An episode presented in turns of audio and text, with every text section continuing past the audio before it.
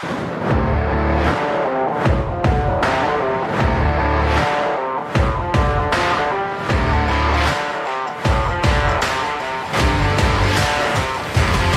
back to the Frank Take, everybody. Uh, it is week eight in the NFL, and uh, we're back to talk some football with you guys, like we are every Friday. Um, Alek is with me once again, and uh, you know, as usual, we don't we don't take much time. We'll jump right into it. Uh, talking about Green Bay and Arizona on Thursday night. Uh, what a game that was. Um, Alek, if we're going to look at that game, both these teams now the top two seeds in the NFC, the Packers taking over as one. Um, what were some of the notes that you took from the game? Uh, you know, notes on Arizona, uh, notes on Green Bay. What were what were some of the takeaways after that one? Yeah, um, we'll start with Green Bay. I mean, I think I, I, would argue that might have been one of the most impressive wins of the season. Uh, Green Bay's, you know, obviously going into that game, really down their top three receivers. You know, Valdes-Scantling has been on the IR, and then obviously Lazard, and of course Davante Adams on the COVID list.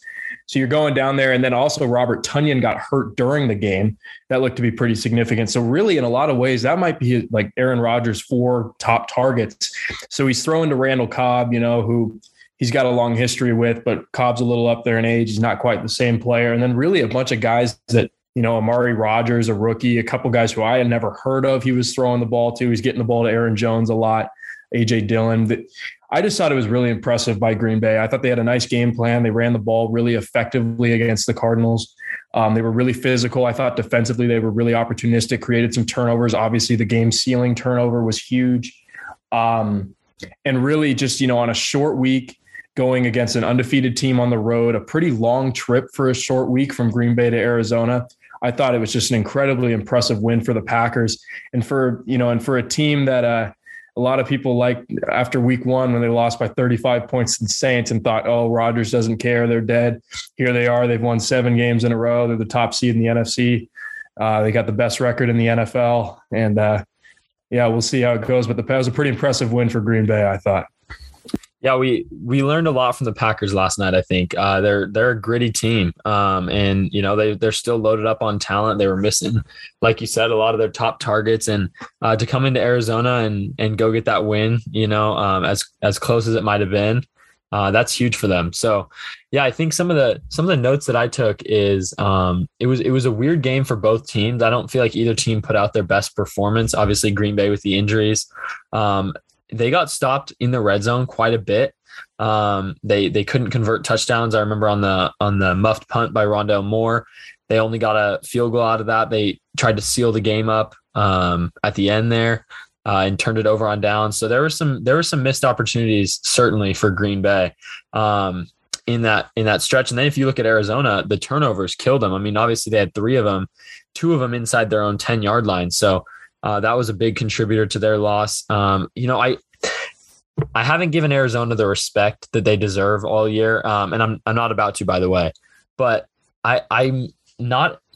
You know, I, I was watching Arizona really in depth last night, especially through the first half, and uh, you know, I'm just not as impressed with them as I want to be. Like that was a beat up Green Bay team, and you know, kudos to the Packers. They they go in there and get it done, but I mean that that could have been a big game for Arizona to be eight 0 get the tiebreaker with a team that's going to be right up there.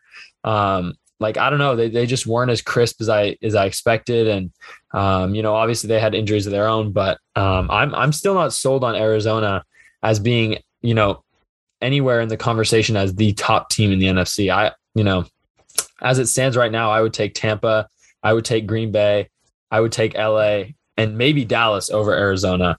Um, but you know, I, I know a lot of people don't agree with that, but I just still am, am not as impressed as I as I should be with Arizona at this point. Yeah, and I and I understand that. And I think the team in the NFC is a really it's kind of an interesting conference where you've got I think really those five teams that you just listed are really like there's they've kind of separated themselves as five you know really great to almost to elite teams in the NFL, and then you've got a bunch of other teams, and we'll see what happens. But I think the Cardinals are in that group, but where they slot in that group is going to be kind of a big a big deal, and I, I expect them to ultimately fall short of the division to the Rams, but. Um, you know, last night what I saw from Arizona, I mean, it was it was a hard fought. It was a competitive football game. Two really two really good teams. You know, and the Cardinals were obviously not at full strength either. Obviously, they just lost J, lost JJ Watt for the season. DeAndre Hopkins, I mean, he you could tell his hamstrings really bothering him. He obviously missed a lot of time last night. He put himself back in. He did make a catch, but it just wasn't it it wasn't the normal DeAndre Hopkins that we're used to seeing. Um, so I think that was a pretty you know a big deal. But you know even then I, I thought that you know Green Bay was in the lead for by about seven to ten points most of the night. Um, but the Cardinals battled back. You know, they were down 10 points in the fourth quarter, got a touchdown, got the ball back uh, with a big stop, you know, down there at the goal line, and, and then really came one play away from winning it. And so I, I, thought I thought both teams last night showed a lot of resilience. I expect both those teams to to be major players in this thing going down the stretch. But I think it's a pretty disappointing night for the Cardinals. You know, you want to you want to protect your home field and on a short week against a really beat up team. But I, you know, credit to the Packers, credit to Aaron Rodgers for making just enough throws and plays. Um, and just them being resilient and gritty. That's a tough. That's a tough win to get against a team that was riding high like the Cardinals. But the Packers, uh, they got it done, and that's that's going to be pretty significant going forward in the standings when we get to tiebreaker scenarios down the road. Yeah, absolutely. Um, speaking of tiebreakers, we'll look at our uh, a little bit at our playoffs right now. So we're going into Week Eight. Uh, normally, in a in a past season, this would have been exactly the halfway point. Uh, but I figure we're close enough to it. So we're going to take an in depth look at the playoffs right now and uh, compare that with our preseason predictions. So, um, as it stands right now in the AFC, we've got the Bengals at one, the Raiders at two, the Titans at three, the Bills at four, Ravens five, Chargers six, and the Browns seven. Uh, and then in the NFC, we've got the Packers at one, Cardinals, Bucs, Cowboys, and then our wild cards right now are the Rams, Saints, and the Vikings. So, um, if we compare that uh, to our preseason predictions, we'll just kind of go through some of our surprises, some of our disappointments. Um, let's lead it off with the Chiefs uh, because they're obviously the biggest disappointment, I think, from uh, where we had them in the preseason. I had them at 15 and two, and as the one seed in the AFC. Uh, I believe you had them in a similar spot. Um, is there any way the Chiefs work their way back into the into the mix here, not only of playoffs but as Super Bowl contenders? Um, playoffs, absolutely. I still believe the Chiefs are going to go to the playoffs. I think ultimately they're. Uh, I don't know if they're going to win the division. Obviously, with the Raiders and the Chargers and the way they're playing, and the Chiefs have you know some ground to make up. But I, I think the Chiefs will ultimately sneak in there as a wild card. But really, you know, like we like we've talked about in previous weeks with the Chiefs, them just sneaking into the playoffs and kind of getting in there and then losing in the wild card round. I mean, that's a fail. That's a, that's a failure for the Chiefs. So while I do expect them to make it, um, I don't expect them to make too much noise in the playoffs at this point. And really, I think that you know that's that's obviously extremely disappointing. And you know, we can talk a lot about you know how bad their defense has been, and it has been bad. But I thought they were a little bit better against the Titans last week.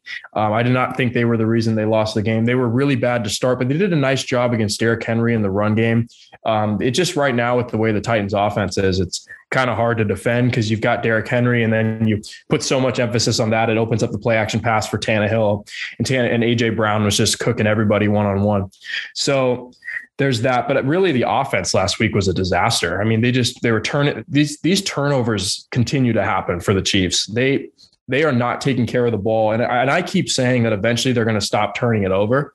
But I mean, really, we're we're now you know we're now through seven games of the season, and they're they're turning it over at a pretty ridiculous clip here. Um, it just continue, you know, picks, fumbles, you know, just miscommunication, miscues. It's just not it's not the Chiefs that we're used to seeing. So ultimately, I think talent wise, they'll sneak into the playoffs as a wild card team, but I don't see them, you know, com- uh, competing with teams like the Bills and the Ravens and the Chargers, and we'll see what happens with the Titans and all these teams. The AFC's got some pretty good teams. It's a pretty balanced conference, um, so we'll see. But I expect the Chiefs to probably go about nine and eight or ten and seven, sneak in as like the seven seed. But that's obviously way off 15 and 2 which we've you know predicted for yeah. them to be the one seed in the AFC and I, I expected them to go back to the Super Bowl. So but I do not see that happening. Yeah I mean I yeah the Chiefs are uh, they're struggling. We know that. Uh, one one stat that I found that was kind of interesting um, is Mahomes so we know his play style you know he's always been a risk taker. That's kind of how he goes. Um, so last year he had 23 turnover worthy plays uh, which those are tracked by PFF. I think that's a really cool stat. Uh, basically, just whenever you put the, the ball in harm's way, that's counted as a turnover worthy play. whether it's um, whether it's actually resulting in a turnover or not, right? So we had 23 turnover worthy plays and only 11 turnovers. This year, he has nine turnover worthy plays and nine turnovers. So there's a certain element to luck with turnovers that are pretty interesting. Um, and it seems like in recent years, Mahomes has taken risks and they haven't really panned out. Uh, and this year he's taken risks and all of them are are hurting him. So um, I think there is, you know, and I've heard you talk about turnover luck before, but I think there's an aspect to that turnover luck, and maybe it's finally catching up with Patrick Mahomes. But I think this turnover streak, you're right, it could it could continue for a long time um, because this is kind of the way that Patrick Mahomes plays, and it hasn't caught up to him yet. But I mean, we've seen a lot of tip balls, a lot of um, throws into tight windows that have been intercepted this year, a lot of fumbles, like you know this is how he plays it's it's reckless and there's high risk high reward um, and it's kind of biting him this year so um, yeah I, I, think this could uh, this could really uh, damage them long term and then if we're looking at this week um, they've got their game against the giants on monday night. Uh, the spread is 10 i know that that we um, aren't covering this game in depth but uh, you know do you think there's a chance that they lose this game? And if they do uh, are they in danger of not even making the playoffs? They if they do lose this game then yes they are absolutely in danger of that. I do expect them to win. I expect them to play a lot better than they did last week in tennessee. I, I just think that was a real mess. But you know kind of interesting about the chiefs you mentioned patrick mahomes and you know is he putting the ball in harm's way? And he's done that a lot but it's this year it's starting to you know there's some things i'm noticing and it's almost it's a little similar to what i actually have seen as a seahawks fan with russell wilson last season in the second half so the titans played pretty much exclusively two high safeties so they they were pretty much saying, look, like we'll if you're gonna if you're willing to be patient and take underneath stuff to these different guy running backs, maybe Travis Kelce, we're gonna try to take Tyreek Hill's downfield ability out of the game and your ability to throw the ball deep and hit those explosive plays. And they're challenging him in that offense to be patient. And they're just not, I don't think that's how they're built. And they can be patient, but it's not how Mahomes likes to play. And so I expect, you know, the Giants to do the same thing. And I actually remember the Giants when they played the Seahawks last year. That's when we lost, that was the worst loss of our season because the Giants just played exclusively two high safety and Russell wasn't willing to take underneath stuff. And we just kept pushing the ball downfield into no man's land. And so, uh, you know, that's what the Chiefs have been doing. They did a lot against the Titans, trying to push the ball down the field, and it's not working because teams are trying to take that away and make him be patient. So he's going to have to make an adjustment. I think, and I think he's fully capable of it. He's shown he can throw the, he can be patient like that. He's just got to do it consistently because teams are not going to start letting Tyreek Hill, you know, go by him. They're, you're not going to play one-on-one coverage with Tyreek Hill out there and Travis Kelce out there. You're going to start playing different zones, and especially zones that take away all the deep looks and to make you underneath. And it's going to be a challenge for him the rest of the season to be patient and take those. Because if he can't, then their offense won't be as successful as I believe it can be still going forward. And then they may miss the playoffs ultimately. So that's an adjustment he's going to have to make. Yeah, absolutely. Um, I it, the patience is that's been a, a factor all season. So um, you know, we'll see if he if he actually can manage to do that. Um, I think the Chiefs are going to have to reevaluate a little bit. Um, honestly, I mean, if they, I, I don't think they're going to cover the spread this week. The spread is 10. I think they're actually going to play a close game with the Giants, um, which is not like the Chiefs were used to. Um, but, you know, I feel like it's just, you know, they're the Chiefs. Like up until the point where they're officially eliminated, I feel like they've got a chance. And, you know, you kind of hit on that. But, um, yeah, I mean it's it's slipping this year, and you know you go into the playoffs. Mahomes has never played a road playoff game before.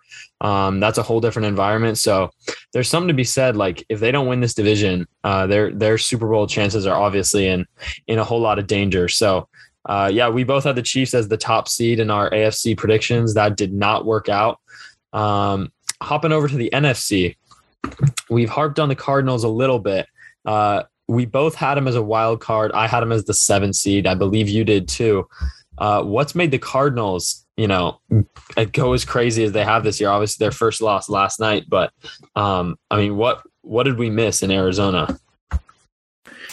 Well, you know, I think as I talked about kind of when we did our NFC West preview show, one of my biggest problems with the Cardinals was never really the talent on their roster. I, I believe Arizona ha- had the talent to be seven and one, like they are right now. That was not really what my concern was. I think my my bigger concern really was with their was with Cliff Kingsbury, some of the scheme issues and some of their inexperience, and I just didn't know ultimately, if they were really at the point where, you know, like I thought they could maybe make a run, like and be what they are right now.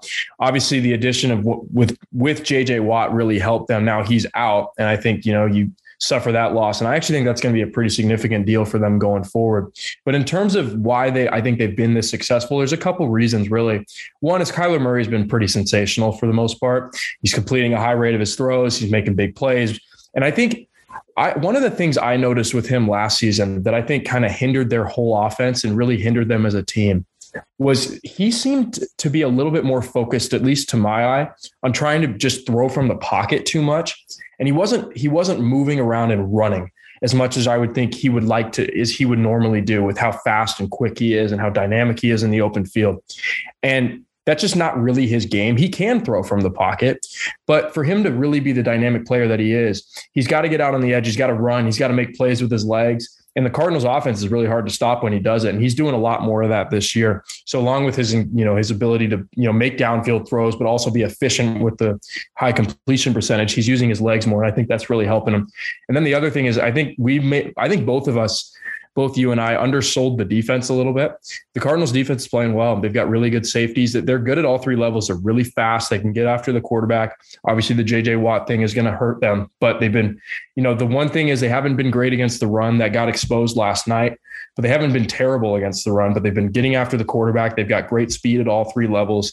Budda Baker, Jalen Thompson, great, really playing well at safety, pretty good corners creating turnovers.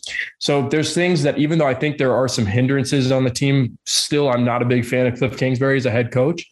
Um, I think just from a talent perspective, the Cardinals are you know doing a lot of good things. Um, but we'll see going forward. They've had a knack for they've started off fast before, and then they start falling off. So obviously, uh, their first loss of the season last night. So we're going to see how they uh, respond going forward. But they've definitely had a good season up to this point. Yeah, Cardinals have continued to impress. Uh, that offense is really explosive. Um, and yeah, I think Kingsbury's tapped into more of Kyler Murray's skill set this year. Um, I think that kind of happens as you, um, and, and Kyler Murray as well, like as you get to be uh, more experience in this league. Like he's not necessarily just taking off and running every time. Like he's manipulating the pocket, moving back and forth, up and down.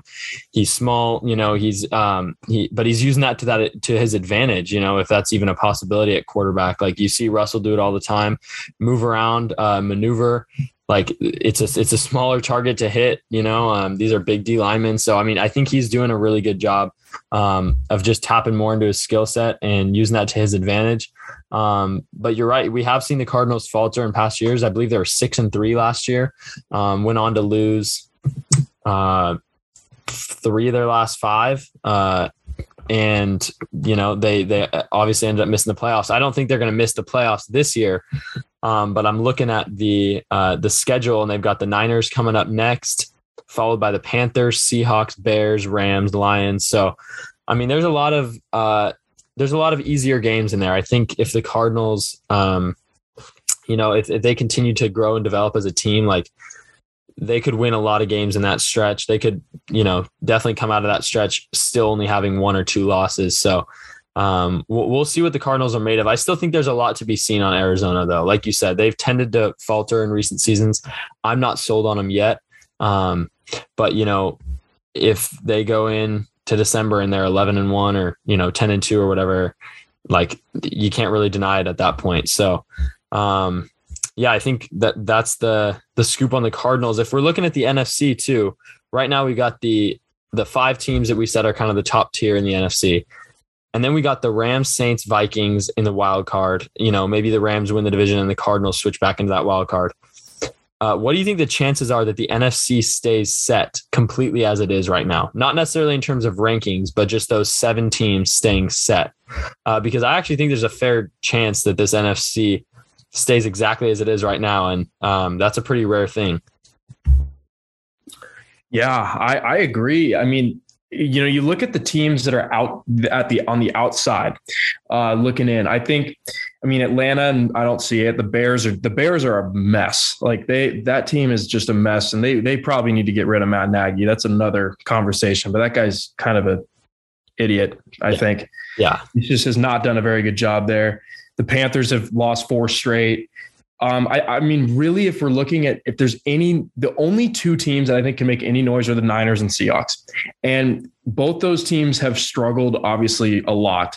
I mean, I've seen it with the Seahawks, but the, you still have the opportunity with Russell coming back that if you can limp into a win against Jacksonville this week and go into the bye and get them off the bye, maybe you make a run. Um, and the 49ers, I think, still have a talented roster. Um, so th- those are, and we both, you know, those were the two teams we had as the five and six seeds, each of us. But really, after those two teams, and I think that's really unlikely for either one. I, I think the seven that are in there are the, probably the seven playoff teams. So I would not be shocked at all if it stays as it is. Yeah, that's that's what I was thinking too. And how rare is that that you get halfway through the season could potentially already have your playoff picture set? Um, but I absolutely agree with you. I'm looking at those. There's a lot of like three and three teams, three and four teams in the NFC, namely the the Falcons and the Panthers and the Bears, who don't really seem as good as three wins. I mean, those are not good football teams at this point. Um, and so I don't think either any of those teams have a chance. Um, but if we're looking at the Seahawks and the 49ers, like they're both in tough spots too, and the Niners can't really get their stuff figured out. Uh, and you know, there's actually with all the injuries and both those teams are pretty beat up. There's a sh- there's a there's a real chance that the Niners and the Seahawks lose this week, which means Seattle will be two and six, Niners are two and five. And then if we look at the Saints and the Vikings, uh, you know, with all the Dak Prescott stuff going on and uh, just the Vikings are playing better football.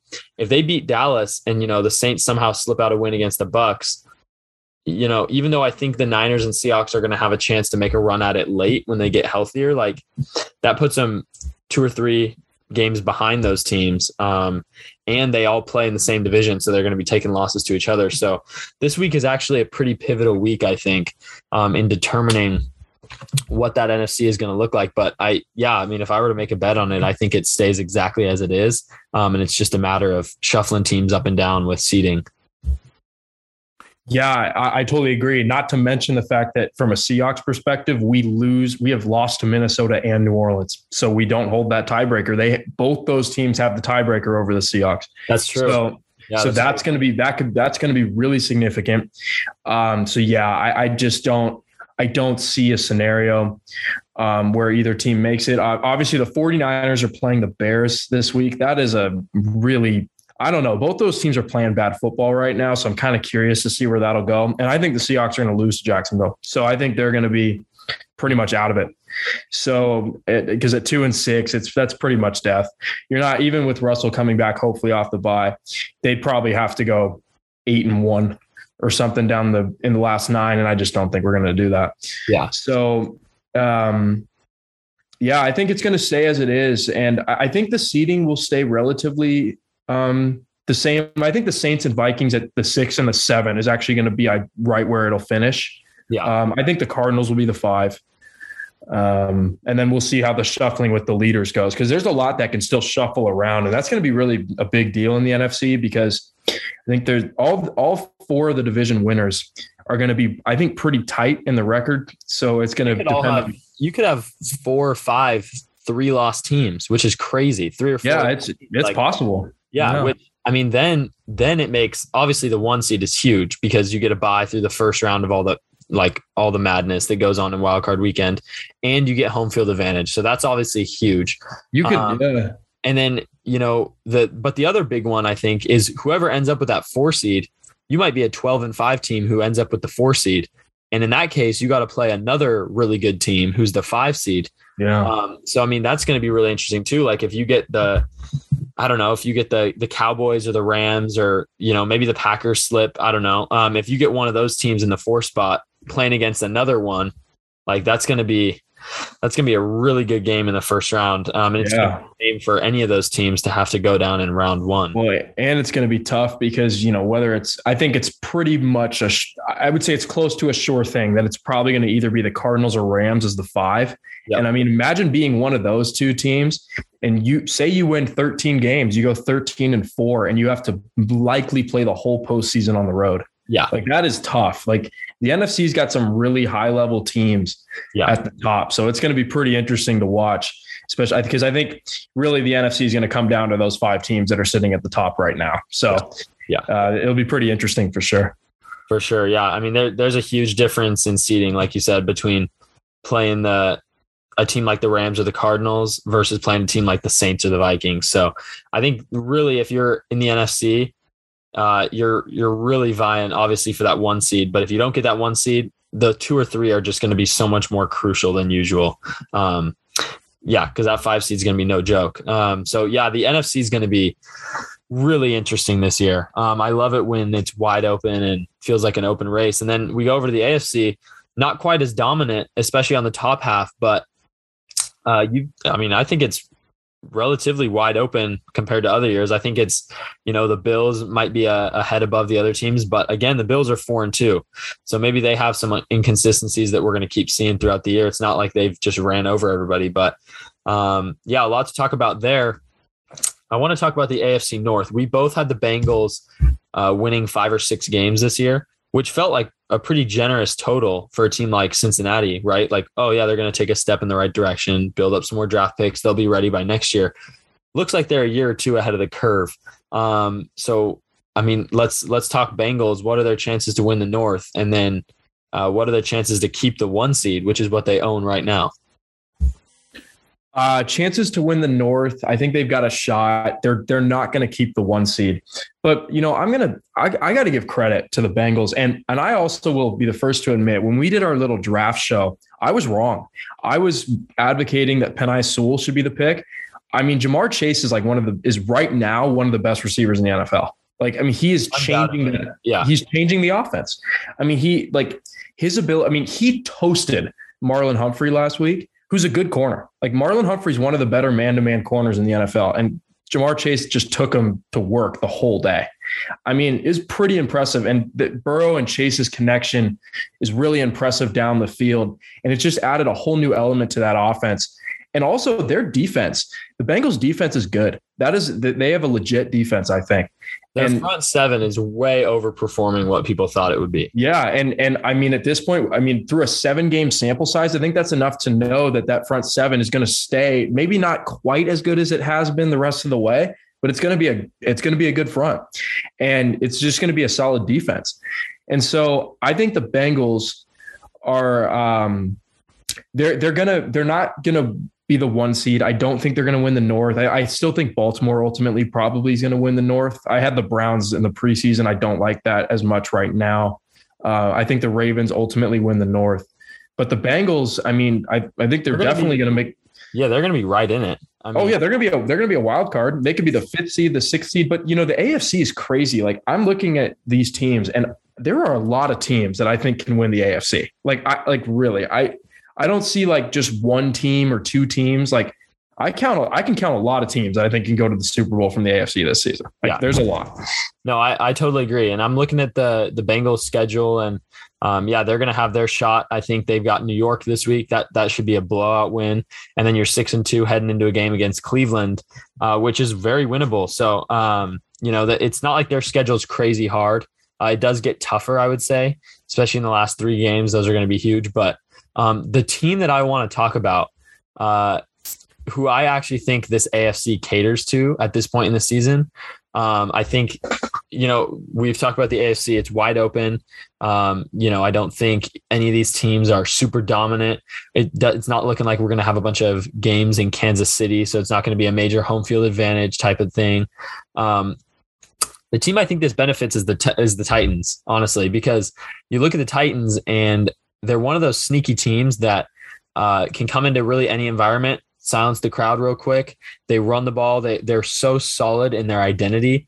Um, I don't think the Titans get fazed. You know, they're they're up ten, they're down ten. Formula is the same. We're running it to Derrick Henry, waiting for him to break off his 75 yard touchdown. Seems to do that every game. Plus, the Titans have experience kind of flying under the radar. They had that run in 2019 if this AFC goes into the playoffs the way it is right now, where virtually every team has the same exact record, I mean, there's six six teams right now with two losses. So I think the Titans really have a chance to beat anyone. I think they've showed it the last two weeks. Um, as of right now, that would be definitely my dark horse pick behind Buffalo to win this AFC. I think that's a I think it's a great observation and you're right the Titans are like if there there might not be a team in the NFL honestly that is more like true and like has such a clear identity especially offensively than the Titans. I mean I go back to the week 2 game when they came to Seattle. I obviously watched that whole game. The Titans were down 30 to 16 in the fourth quarter and Derrick Henry finished the game with 35 carries. Like they just they handed him the ball. They were like they just kept, no matter what. Yeah. It, I mean and they came back and won because we eventually they just wore us down so much and Henry popped off a 70 yard touchdown and changed the game. And it's it's pretty impressive because they they are super convicted in their identity. You're right, and they'll just keep running the ball to them. I think you know in terms of for the Titans, I think the Titans probably need over at certain points during the season. They they I think they're going to have to manage Derrick Henry's workload a little bit. I know how much of a physical freak he is, but I mean, you can't give him the ball 30 times a game in the regular season. You're just putting too much, I think, at risk because you need him healthy for the playoffs. Um, but I agree. The Titans are are very are very much a dark horse team in the uh, in the AFC. I, I think ultimately, if I had to take a favorite, it's still Buffalo. I think Buffalo is the most complete. I think they're probably they might have the most dynamic offense in terms of just the ability to quickly score. I think their defense is still really good. I know they struggled with Derrick Henry and the Titans, but right now everyone is. Um, so I would say the Bills are probably the best team in the AFC. And if I had to put some money on one team, that would be who it was. But I, I look at it and there's a lot of teams that I think can go can go represent the AFC. I mean, I count I count like six or seven that I could make that I could make a feasible argument for. And that's pretty exciting because that means it's going to be a really exciting playoffs, I think. Yep, absolutely. Um, yeah, super exciting. A lot to look for in both of those conferences. Uh, we are going to be making our official playoff predictions, um, our first round of them, next week on the show. Um, so we'll definitely be coming back with some more playoff talk.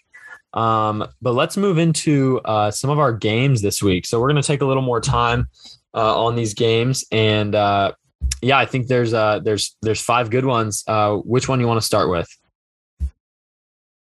Uh, let's start with that Steelers Browns AFC North game. Awesome. Yeah, we'll get right into that one. Uh, Steelers three and three, Browns four and three. Uh, it's in Cleveland. Cleveland three and a half point favorites, and um, the last I've seen, I checked yesterday. They hadn't quite decided on the status of Baker and Nick Chubb. Um, I don't know if we've heard anything else on that, but feels like this game largely depends on that. Baker has been cleared to play, so he's he's going to start. Awesome. And yeah. then uh, I think Chubb is still working through some stuff or hasn't decided quite yet. Um, but yeah, so you know, this game was a weird one for me. Honestly, I, I, look at this game and went back and forth on it. I'm not really sold on either of these two teams. Um, I mean, you know, Pittsburgh's right about where I thought they would be. They're nothing special. Uh, we kind of know, you know, they're going to give us 20 to 23 points a game. They're going to play solid defense. Um, with Cleveland, though, they're the unpredictable one. Uh, I think their their back end, especially, has uh, their back end especially has been really disappointing, especially for the moves they made in free agency. So they're gonna have to get that figured out, and Pittsburgh's a good team to do that against.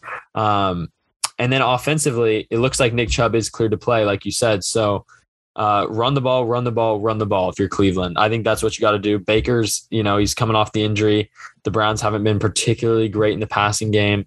Um, I, I think that's the strategy here, and I I really think we see a pretty low scoring game. I don't think it's going to be the most exciting game. Um, yeah, I mean, I, if I had to pick one, I think I'd just take the talent and go Browns for this one.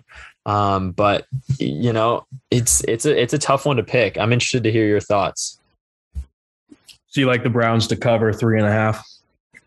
Yeah, I like the I like the Browns to cover three and a half, um, and that's just from from a talent perspective, uh, I just feel like, and I feel like their backs are against the wall. Obviously, Pittsburgh's back is against the wall too, but I don't think they have the same expectations bearing down on them. I don't think they're the same talent level.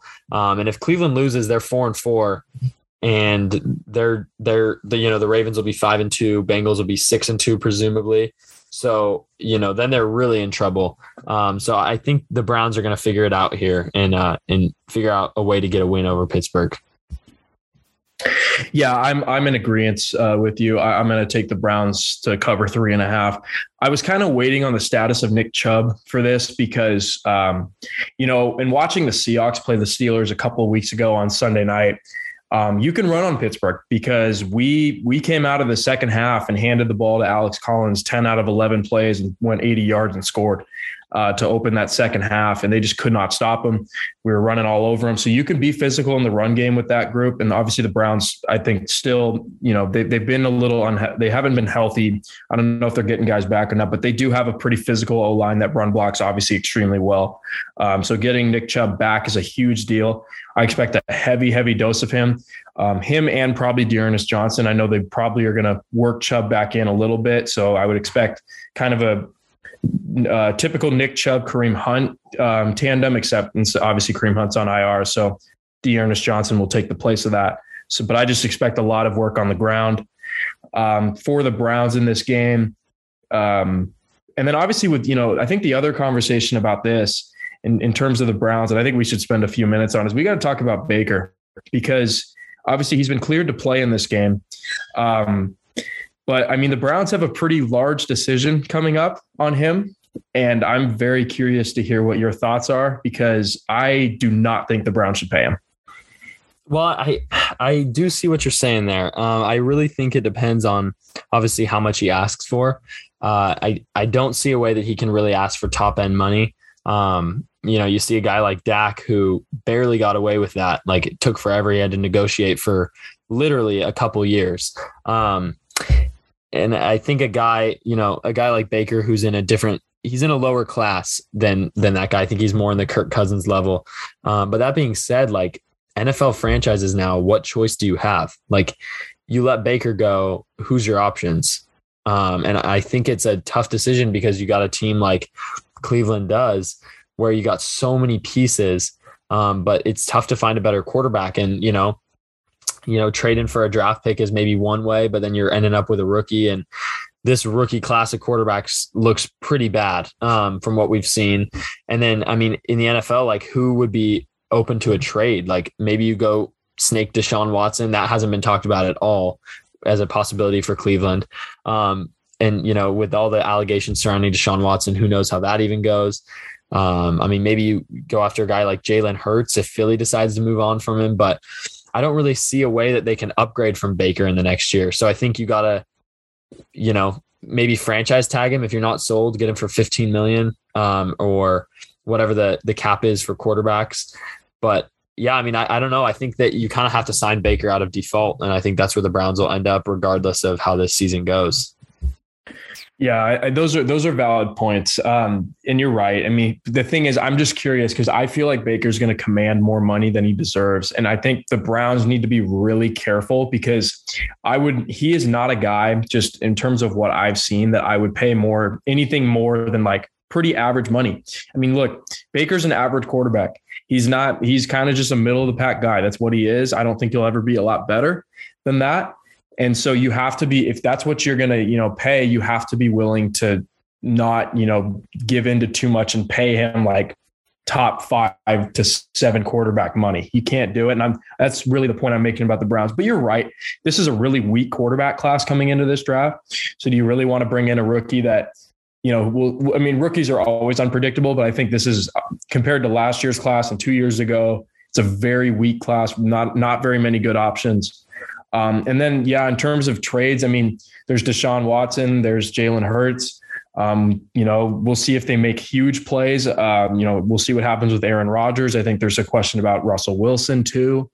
Um, but those are really those are shots in the dark. So you're not really gonna bet on getting one of those two guys.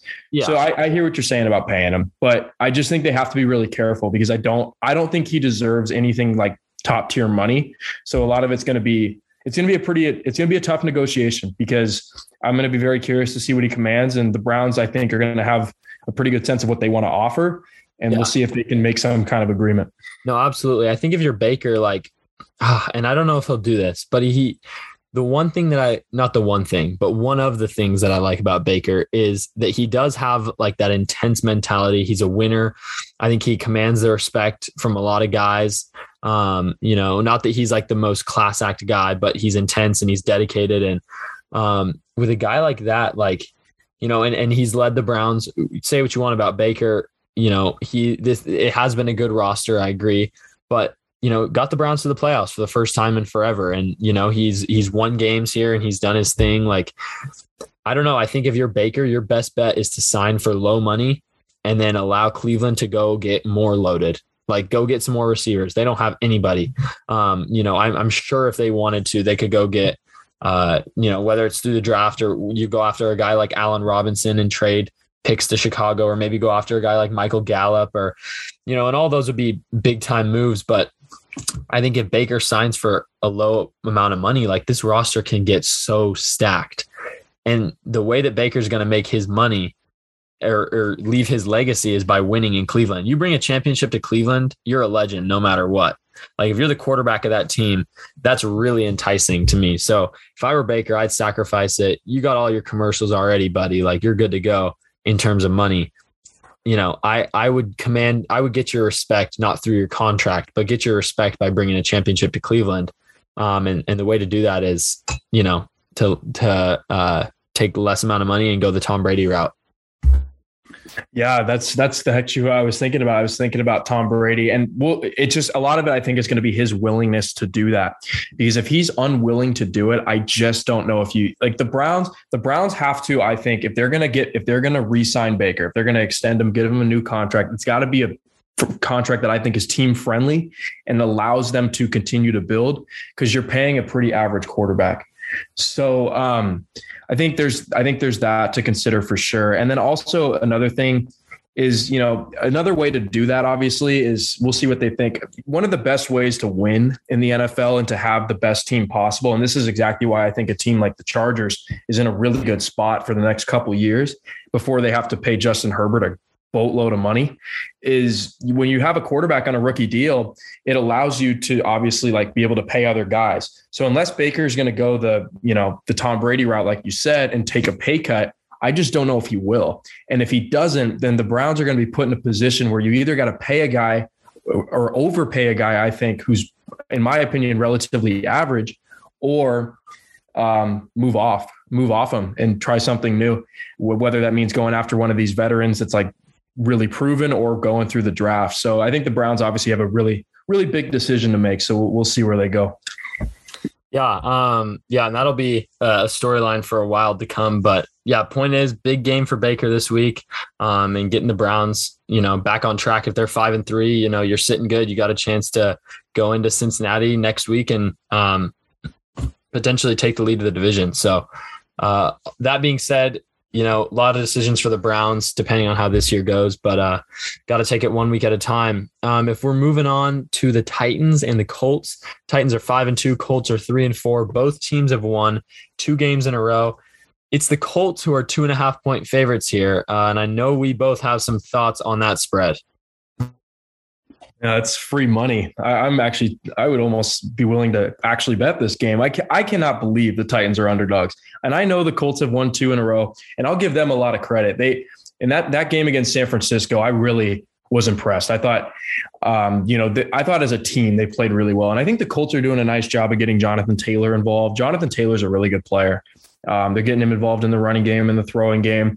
I'm starting to see a little bit more just easy completions for Carson Wentz. He did make a couple big throws to Michael Pittman in the game, um, so I thought he played, you know, rel- he played relatively well in the second half. I thought the first half was, you know, kind of classic Carson Wentz, putting the ball in harm's way a lot, really bad, poor decisions. But their defense really stood up. Um, the defense is starting to come into form. They've got a lot of talented players over there. So you know that that's that, there's a lot there's things about the Colts that I think are getting better. So we'll you know we'll see. But I mean, my goodness, I cannot believe it. The Titans have been like over the last two weeks. I think just take it as a two week sample size. I mean, I don't know. Can you find a team that's better in the NFL right now? I can't. They've beaten the, they killed the Chiefs and they beat the Bills, who a lot of teams, you know, considered to be the best team in the NFL going into it. And here they are. They're coming into, into a divisional game I know it's on the road. Um, I, I guess Vegas must think like you know the odds makers must think this is some kind of letdown spot but I don't think you can have a letdown game against a division team. Um, I expect the Titans to win this game. I don't. I expect them to win by about ten to twelve points. So them being two and a half point underdogs seems like a real steal uh, to me here. So I'll take the Titans plus two and a half on a pretty easy call. And if they win this game, they're going to be six and two. The Colts will be three and five. So they'll have a three game lead in the standings plus the tiebreaker. So kind of a four game lead. Um, and that's pretty much you know, foot on the throat right there. I think the Titans, the Titans almost win the AFC South with a win this week, and I expect them to get it. Yeah, I mean, I feel like they already got their foot on their throat in a sense. Uh, you win this week, and you're starting to stomp down on the windpipe a little bit. Uh, Colts are running out of room, so um, yeah. But I, I'm taking the Titans in this game, and there's uh, there's one big reason for it, and uh, that's that's that that man Derrick Henry. Um, I was doing some research, and you know, obviously Henry's been dominant for the last couple years, but he's been particularly dominant in the AFC South. I mean, this dude is ridiculous within the division. Like he owns the AFC South. Every time Titans need a clutch win, I was going back through their 2019 schedule, going back through last year's schedule uh, you know, their division isn't the best, but there's always these close games that they play, especially with the Colts, especially with the Texans over the past couple years. And Derrick Henry is always going crazy in those games. Um, so since 2019, Henry's had 13 games against the AFC South. He had uh, six games, obviously in 2019 and 2020, and then he's had uh, one divisional game so far this year, um, or two divisional games. Sorry. So since 2019, Henry has ran for 144 yards per game against AFC South opponents. Against Houston, he runs for 189 yards per game, 200, and he's had three 200 yard games in his last four games against Houston, which is just that's just insane. He runs for 125 yards per game against Indy and has had 100 plus yards in four of the last five.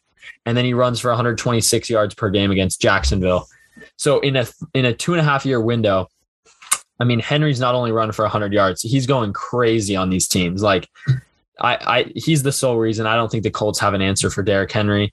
Uh, he's coming off of a frustrating week. He only ran for 80 something yards last week, which is kind of a dud for Derrick Henry. Um, I think he responds really well this week, and uh, I quite literally I think he carries the Titans to to a victory here. Yeah, I mean he he's just such a monster, and uh, the Chiefs obviously made. I mean, I was watching that game. The Chiefs put seven, eight, sometimes even nine guys in the box. I mean, they they made such an effort to stop Derrick Henry, and I mean they they slowed him down, but it allowed Ryan Tannehill to have a ton of success on play action, and they had one on one coverage everywhere. That's hence why AJ Brown had one of the best games of the season for him. Um, and yeah, but you're right. I expect Derrick Henry to come out. I, I, would not be surprised if he runs for 100, 100 to 150 yards, a couple scores. None of that surprises me. Then again, he's kind of he can do that really whenever he wants. He's, you know, I always say it's kind of a it's kind of a mixed bag when you give running back second contracts. I tend to not be in favor of that. But when you have a guy like him, it it breaks rules, it breaks trends. He he is a really special player, and when oh, you get third contract here, yeah, and he's gonna. I think he'll get one. I mean, I he he deserves it. And I mean, honestly, the only the only thing you ever worry about with running backs is health and just wear and tear on the body. That's just so much hitting and so much running and all this stuff. But he's just built. He's really built different. I mean, he's so big and strong, and it's really it's pretty crazy stuff. And for a guy as big as he is, I think it's it's pretty unfair when he gets into the open field and how fast he runs.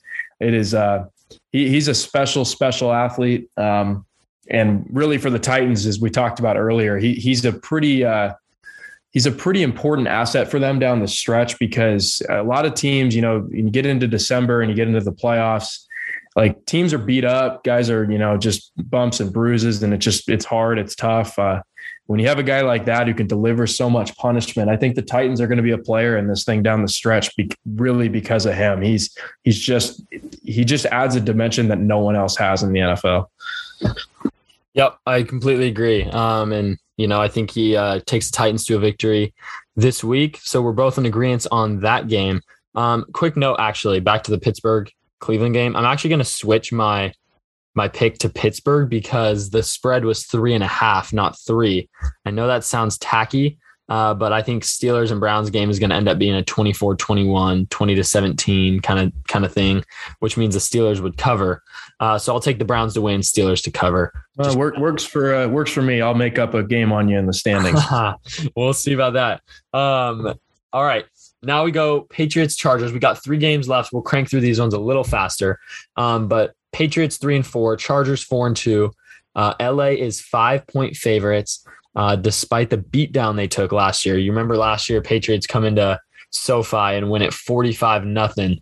Um, are there any takeaways that we can take from last year's game and apply them to this year, or do you think this is a completely new contest? Uh, it's it's new contests. I mean, you know, Justin Herbert was a rookie last year. We we know what Bill Belichick can do to rookie quarterbacks. Um, so I, I, just think last year was, and sometimes you have a game where it was a dud. I remember I, I, saw a couple, you know, plays of that game. The Chargers just played horribly, and the Patriots were just were ready to go.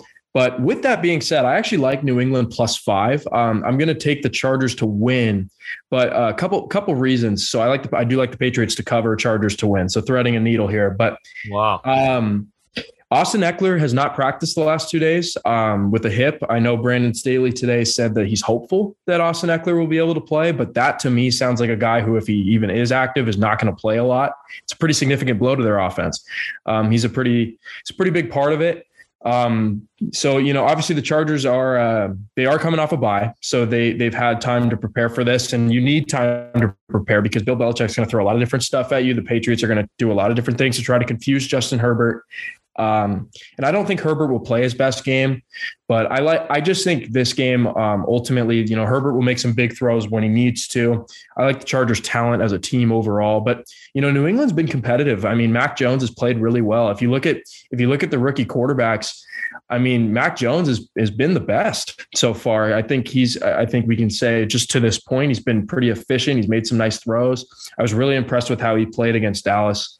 Um, made some big throws in that game, I thought. Um, and he's, you know, he's just doing what he needs to do.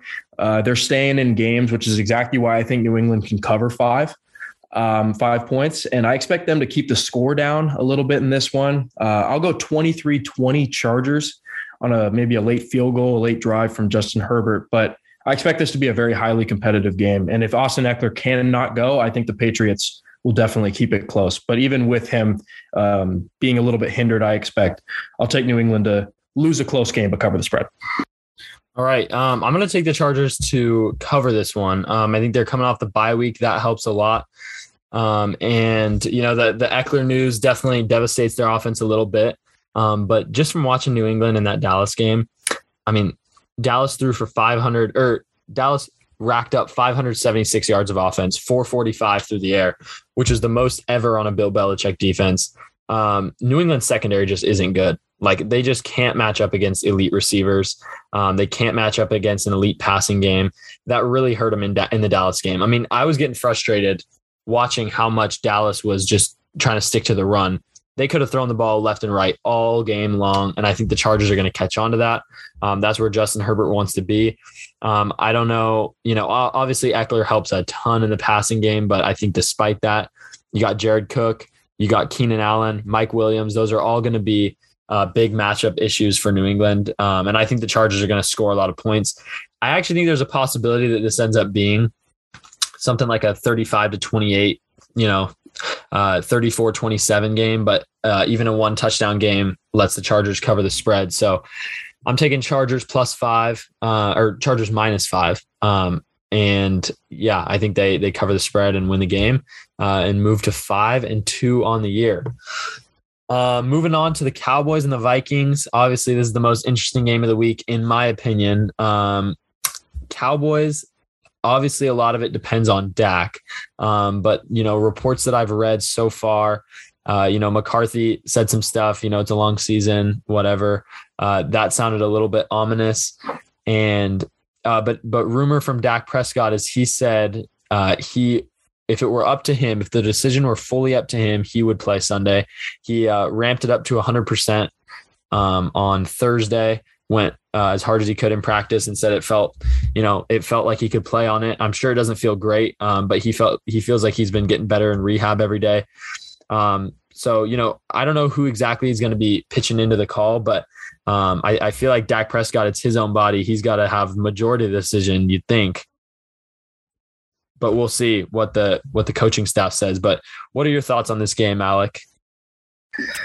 This is a hard one, man. This, has been the one that I've struggled with, and a lot of it I think is because of Dak. Um, obviously, you know what's kind of interesting about this game. If maybe maybe I'm mistaken, are both teams coming off the bye week? Yep, both teams are coming off the bye. So so that's kind of interesting. So that both teams have had you know time to prepare for this one, and um, you know I've gone back and forth. You have the line at Vikings by three. Uh, I thought it was Vikings by. Well, actually, last I saw it was Dallas two and a half. I haven't checked it since Wednesday, so it definitely Dallas did. Let's let's see. Well, and with the Dak news, it's moved. I'm going to check this really quick, but um, I think it's going to be a very competitive game for sure. Um, Sunday night, obviously, and both teams off the bye, so we'll see. Hold on, I'm trying to find the line here. I'm like looking all over the place. So it looks like something interesting is is Dallas is six and zero oh against the spread this year, uh, which I think is pretty interesting. Um, but yeah, I mean, I this is this is going to be a game that um, I think if Dak is playing despite the injury, we're going to figure out a way to score points. The Vikings defense isn't super, uh, you know, it, it's nothing to be feared. I don't think. Uh, I think their ranking is uh, 17 in the league this year. And frankly, with Dallas, this might be um, a step of overconfidence, but Dallas, whatever defense they've played this year, they've they've ran them over. They do whatever they want, um, and I think that's going to be the case this Sunday as well. Where you know whatever you do, unless Dak isn't in the game, you're not really going to limit Dallas's offense a whole lot. I mean, even last week in New England, put up 35 points and had three turnovers in the red zone, um, three missed opportunities. So, I mean, there's a lot wrong uh, you know, like when you're turning the ball over in the red zone, that's a lot of missed points that you're leaving on the board. And despite all that, they still go for 35. Um, but then if we're looking at the Vikings, they've got tremendous balance as well. Dalvin Cook's back in the lineup. He's ready to go. Those two receivers are incredible. Kirk Cousins playing the best ball of his career, um, which is crazy at this point. And, um, you know, this game could have a ton of points. So, you know, it's really going to be uh, a turnover battle, and probably Dak's health is going to, you know, absolutely contribute to that as well. Yeah, the so I'm looking. The Vikings are two and a half point favorites. The line has moved from when you saw it with Dallas favored, and with this Dak news, it's moved all the way to Minnesota being favored by two and a half, which that's a that's a lot of movement, obviously with Dak. Um, I'm going to take the Vikings to win and cover. I think even with Dak, the Vikings win this game. I expect a lot of points. Um, but the Vikings at home on Sunday night, I think I think this is a big Kirk Cousins game. I think I just think both quarterbacks, uh, if Dak can play, now, if Dak cannot play in this game, the Vikings will should win. I think fairly comfortably. Um, because would would Cooper Rush be starting for Dallas if Dak cannot play? Yes, he would. Uh, yeah, that, I think that changes the that changes it. If, if that happens, changes it. That that's going to be 14 to 17 point loss if Dak's not in the game. yeah, but I'll, I'll, take the I'll take the Vikings anyways. I just think this is it's going to be a fun game. I, a lot of fireworks, a lot of offense, a lot of a lot of good throwing, uh, really great receivers on display, and great pass catchers, good running backs, a lot of good offense. Um, defense, you know, obviously Dallas has been very opportunistic uh, with Trevon Diggs and all those guys. Um, now we'll see. I think you know. I think Trevon Diggs' pick streak is going to come to an end. I don't expect him really? to get one. I do. Yeah, I, I think, think, it's. I think it's continuing. Actually, that's what I was going to say. Well, we could we could put a side bet on that one. Yeah, let's. But, uh, I, I, think this game. I think this game actually. Um, you know what's interesting about Diggs is he's given up a ton of yards this year, um, and he's kind of a boomer bust type of guy. He's also made a ton of huge plays. And personally, as a fan, um, and just as someone who's watched a lot of football and watched the NFL nowadays, like points and yards, they happen. Uh, I think the turnovers are well worth it. Um, and I think Diggs in this game could definitely have the type of game where Jefferson, you know, he gets his, he gets eight catches, 100 yards, whatever it is. Um, I think Diggs has a really big chance to make to make a few plays on the ball. Like just the way the Vikings, you know, they throw a lot of crossing routes, they throw a lot of little out routes, little slant routes. Kirk Cousins likes to throw it short. Um, and Diggs jumps at every opportunity. And you know they might get him on a double move or two. We'll see. Um, I assume they'll put safety help over the top, but Diggs, man, you throw the ball short enough, he's going to jump one. Um, and I think he's going to have a few opportunities in this game. And if Kirk is off on just one of those throws, I think we, I think we see another Diggs interception. And obviously, I, I don't know. I can't decide whether that's a bold take or not because he's had one at more than one uh, in every game. So, um, yeah, I mean that's uh, that's that's what I'm thinking on it. Well, that's I mean that's fair. He he's he has been he's been definitely a ball hawk, but I I think Justin Jefferson's gonna is gonna burn Diggs a few times in this game. Justin Jefferson's one of my favorite receivers to watch. He I think he's gonna be he's just gonna be a problem for you guys. I think just in the secondary, whether it's Diggs or anyone else that has to go up against him. Um, um what's the name of your second corner? Uh, Anthony Brown. Yeah, if that's ever an if that's ever a matchup, that's a big mismatch for Dallas, obviously. Anthony, but you know what? Burnt toast Brown. That's what they call it. but obviously, you know what? If you flip it to the other side, Dallas has some real matchup advantages on the outside offensively as well. Um, I'm just I'm willing to bet on the Vikings at home here. Uh, I think Dallas, you know, both, both teams coming off the bye. I think the game will be really close, uh, assuming Dak plays. But I'll, I'll, take the Vikings something like uh, I'll go like 34 30 in this yeah. game. A lot of points. Um, but I think both quarterbacks make big throws. I think a big game out of Justin Jefferson is coming. I'm talking like 125, 150 yards, two touchdowns. And uh, I'll take I'll take the Vikings at home. Yeah, I, I think that's fair. Um, this is a game that I've gone back and forth on from feeling confident to not confident. Um, you know, obviously it sucks that Dak's uh, injury is a factor, um, but I think a calf injury isn't as big uh, for a, for a quarterback as it is obviously for some positions. Um, and, you know, I think he's going to go in this game. Uh, I think he's going to make it happen. I think Dallas will probably try and open up with a lot of run, uh, you know, a lot of quick stuff, a lot of bootlegs, like very quick things just to get Dak kind of working into it. Um, but you know, we've had a we've had a, a, clean pocket for him most of the year. The offensive line been really good. La'el Collins is coming back this game, so he's getting his first start since opening night. Um, and we know how well that that offensive line performed against Tampa Bay. So um, I just think it's going to be uh, it's going to be a game where the offenses are dominating, like you said, and I think it comes down to turnovers um, and which defense can come up with the one play or you know the two plays. And I think Dallas has shown that they're equipped to do that. So uh, I'm expecting a big play down the stretch from our defense somewhere, um, and I think you know that that one play is kind of the difference in the game. So I'll take the Cowboys cautiously to cover the two and a half point spread, um, and I think they'll they'll win and move to six and one. Um, but that being said, yeah, I think it's going to be a great game. So we'll see that one go down on Sunday night. That moves us to our last game of the week. Uh, that is the Buccaneers traveling to the Bayou to play the Saints. Bucs are six and one, Saints four and two. Tampa Bay is five and a half point favorites in this one. Um, let's hear your thoughts on this one, Alek. Buck cover. I love Tampa Bay to cover. Um, I think I think Brady, I, I, you know, the Saint. I will say one thing about the Saints. Um, obviously, we just watched them play Seattle. Now, granted, that's Geno Smith led Seahawks who are just a complete train wreck. Um, can't do really anything well offensively at all.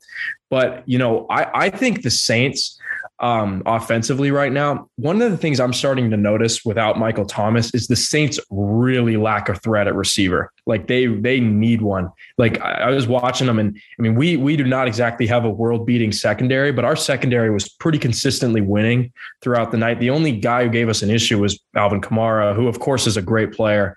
Uh, but I think the Bucs with some of their linebackers, some of the guys they have there are going to be are going to be able to you know match up with him and kind of limit his receiving ability. And even though the Bucs have been super banged up in the secondary, I just don't think the Saints have the receivers that are poised to take advantage. And we'll, and I, I think Jameis might struggle a little bit in this game. Um, and then the on the other side, the Saints defensively really they they've been good. Demario Davis was fantastic um, against uh, against us on Monday night. He really took the game over. Obviously, Antonio Brown will not play. That that hurts Tampa Bay. Uh, Marshon Lattimore, Mike Evans, we get to see that matchup again. We've seen those guys really get after it. Um, we've seen uh, we've seen at least one game where both of them got ejected for fighting, so that that's going to be a fun little matchup within the game. But ultimately, um, I think you know in the dome, it'll be a nice, cool, easy environment for Tom Brady. Um, I expect him to hit his guys, Chris Godwin, the running backs. Really doesn't matter who it is. Tom Brady will hit them. Uh, so give me the Bucs. I'm going to take the Bucs 34-24. So I like him by 10. Um, and I think Tampa Bay takes the uh, firm hold of the NFC South on Sunday. Yeah, I, this is a really interesting one because I want to go Tampa, and I, I, ultimately I think I'm going to go Tampa to cover and win. Um, but I think you know it just still lingers in my mind last year. I mean, the Saints they really like this is you know this is a pretty similar roster as what they had last year. Obviously, Drew Brees is out, um, but he wasn't a huge factor, I don't think, in the Saints doing what they did to Tampa last year.